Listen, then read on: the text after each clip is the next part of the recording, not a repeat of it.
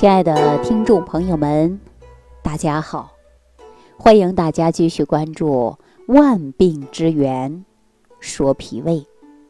我常说，脾胃病不是小病，一定要高度重视起来。您看，有一些人呐，莫名其妙的就会肚子疼，隔三差五的呢，还会出现恶心，啊，不是便秘就是拉稀，浑身没劲儿。到医院去检查吧，不管你是去做肠镜，啊，还是做胃镜，又检查不出来什么。医生说是肠胃没问题，可是呢，大家有没有感觉到人的精神状态就不好？然后医生说你没问题，很多人感觉放心了。那我想问问大家，真的就没事儿了吗？这可不见得啊。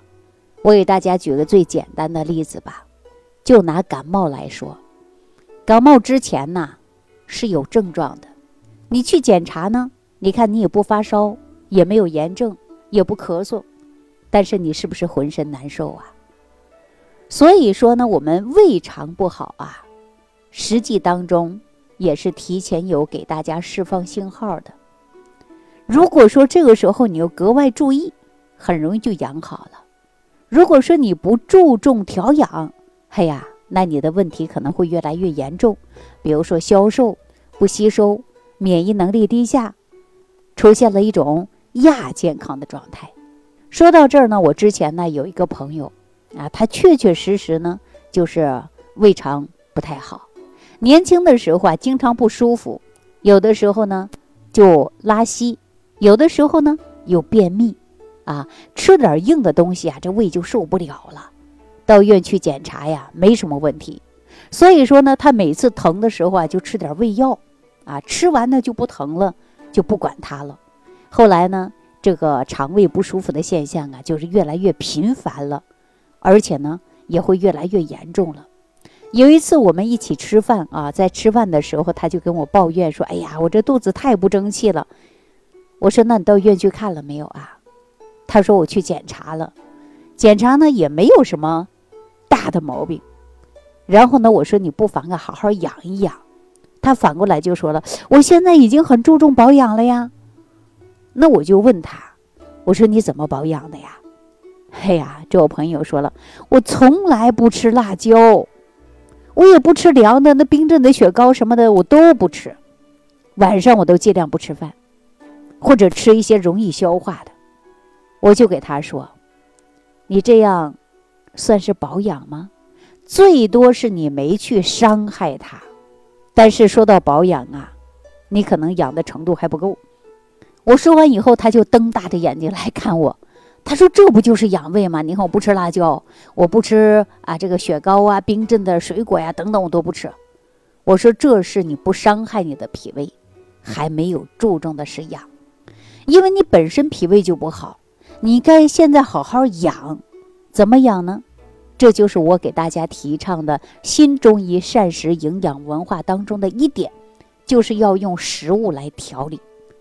比如说，这位朋友是非常典型的是脾胃虚寒呐，你看凉的也不敢吃，硬的也不敢吃，辣的也不敢吃，什么都不敢吃，这是脾胃虚寒。你得通过食物把它养好。我这样一跟他说，我这位朋友啊，才恍然大悟。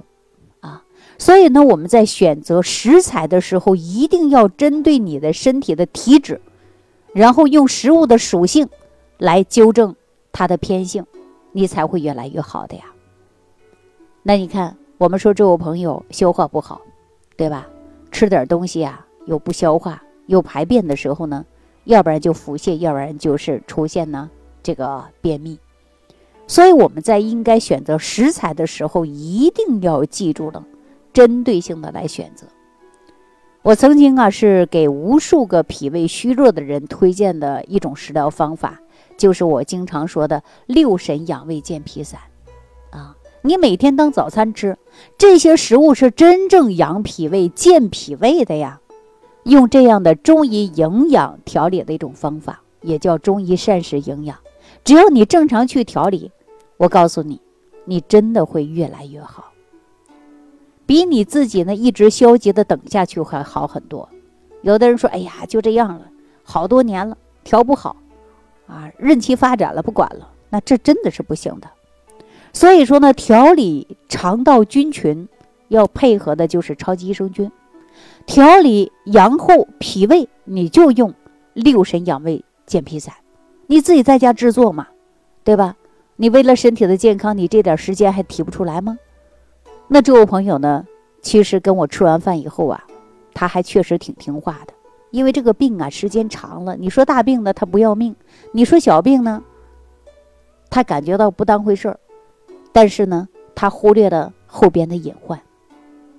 所以呢，他感觉我说的挺有道理的。后来呢，他就回到家里自己呢制作一些六神养胃健脾散，啊，在我的指导之下，他就经常来养。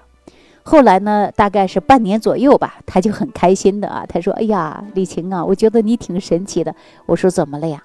他说：“我这半年多，我感觉到我这个胃竟然没疼，啊，你说这是不是好了呀？我是不是可以吃顿火锅了呀？”我又给他说了。我说呀，这个脾胃是终身需要养护的，并不是你不能吃火锅啊，你只要自己呢注意你的脾胃，对吧？你别吃太辣的，太辣的刺激。如果说你吃生的硬的还不行，你还需要慢慢养一段时间。那我再次告诉大家啊，脾胃病啊，它不是小病，你不要不管它，要不然你的胃为什么无缘无故的就不舒服呢？检查的时候说没什么大事儿呢。没什么事儿，那你为什么会不舒服呢？是吧？到医院检查不出来，大家呢到医院去各种体检，说看个器官好着呢，啊，各种的指标都正常着呢，体检不出来，是属于正常范围内，但是在不正常的情况下，你会出现什么问题啊？你就会无缘无故的出现疼痛，是不是？所以，当你胃肠啊查不出炎症或者查不出问题的时候啊，这个时候啊。你就应该注重的好好来养了。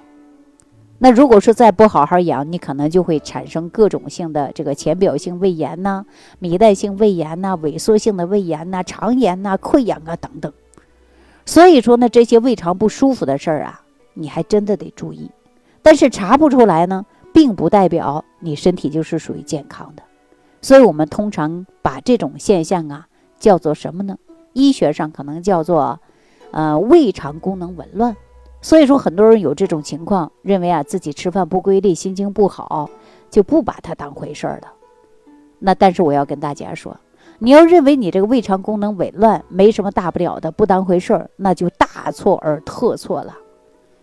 因为你是属于脾胃病啊，绝对不是小病。因为胃肠功能紊乱，它是不要紧，而为什么呢？因为胃肠功能紊乱呢，它有。在我们生活当中啊，会出现呢隐隐作痛，但是也有遗传因素啊。但是我们说携带的这种基因，只是呢没有表现出来。咱们通过呢胃肠镜是查不出来的，有的呢是有遗传基因，有的呢是后天的表现。啊，比如说后天饮食不规律呀，辛辣刺激的食物吃的太多了呀，伤及脾胃呀，或者胃酸过多呀，产生溃疡面啊，等等等等。但是大家有没有发现，啊，这些年轻人呐，有的时候呢，胃肠功能紊乱啊，一般呢都是从轻微到后来到严重啊，严重的时候呢就是溃疡或者是病变。大家伙想一想，这是什么情况啊？是不是我们平时就忽略了自己的脾胃啊？人家说咱胃肠功能紊乱，你感觉不当回事儿，就没有及时的治疗，也没有及时的把它调养好，最终就严重了。大家说是不是这个道理啊？所以说胃肠功能紊乱呢，可能会转变成各种各样的慢性脾胃病，这是一个漫长的过程。我跟大家说啊，时间也不长，有一些年轻人呢，胃肠功能紊乱。而且呢，到了年龄之后啊，这肠胃就出了大毛病啊！你看有太多这样的情况了。所以说，有很多人年轻的时候呢，可能肠胃不太好，就没有太在意。但是有的人呢，恶化的比较快，有的人恶化的比较慢。所以说，我们大家都知道狂犬病吧？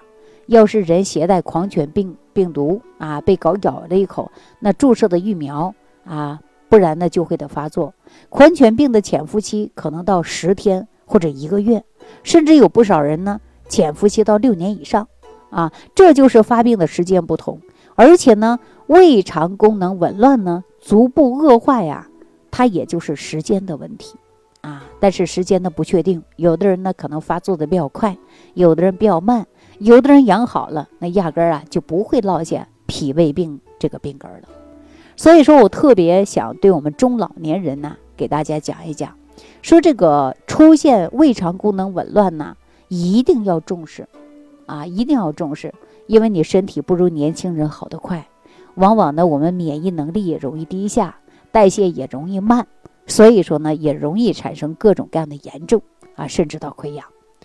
那我们肠胃功能紊乱到底是什么原因引起的呀？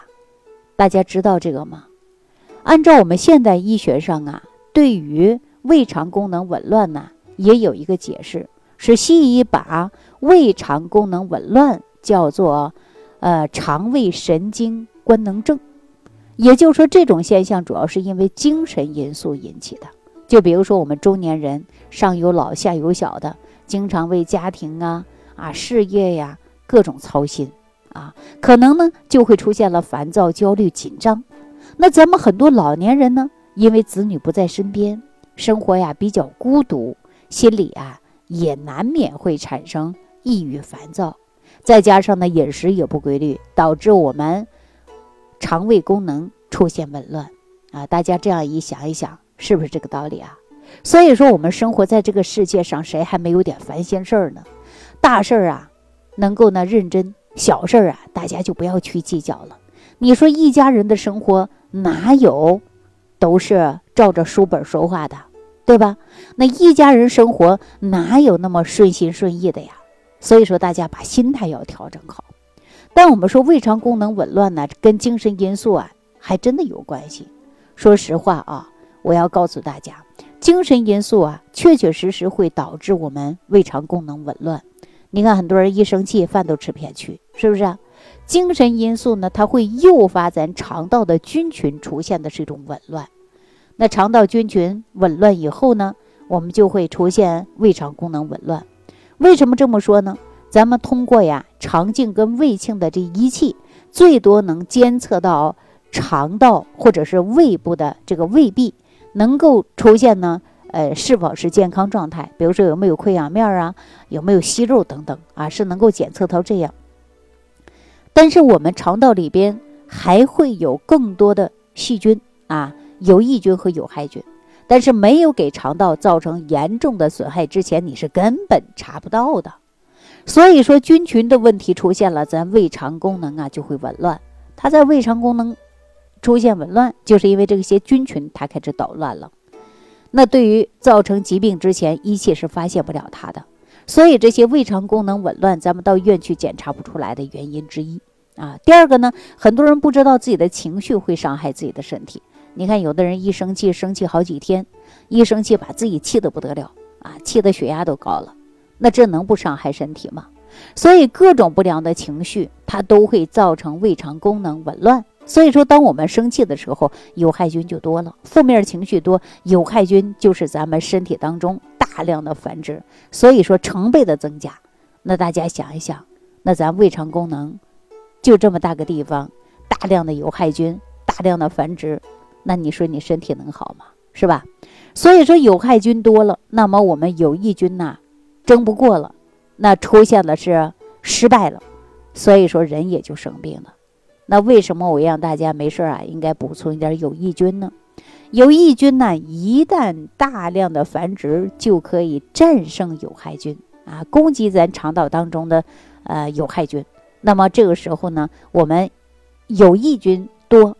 啊，肠道功能呢属于正常的状态，那你就不会出现什么便秘啊、腹泻的问题了。咱们给大家举个很简单的例子啊，那比如说啊，当我们比较熟悉的大肠杆菌大量的增加，它就会释放出毒素，然后我们会引起发热啊、呕吐或者是腹泻，严重的腹泻可能都会带有血。那大家想一想，长时间这种情况又查不出来，又不去调，又不管不问。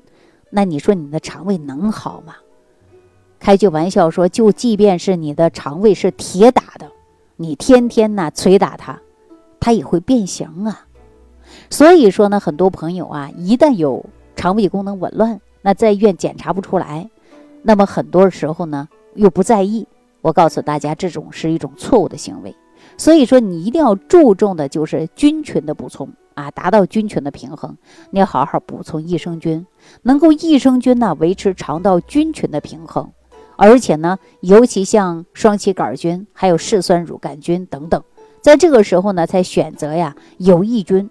有益菌多了，那么有害菌自然就会少啊。啊，那说到这儿的时候呢，我要给大家讲到的就是凝结芽孢杆菌。因为有了凝结芽孢杆菌呢，进入肠道之后呢，它的发挥作用是非常大的。凝结芽孢杆菌一不怕胃酸，二不怕热啊，它直接能入肠道。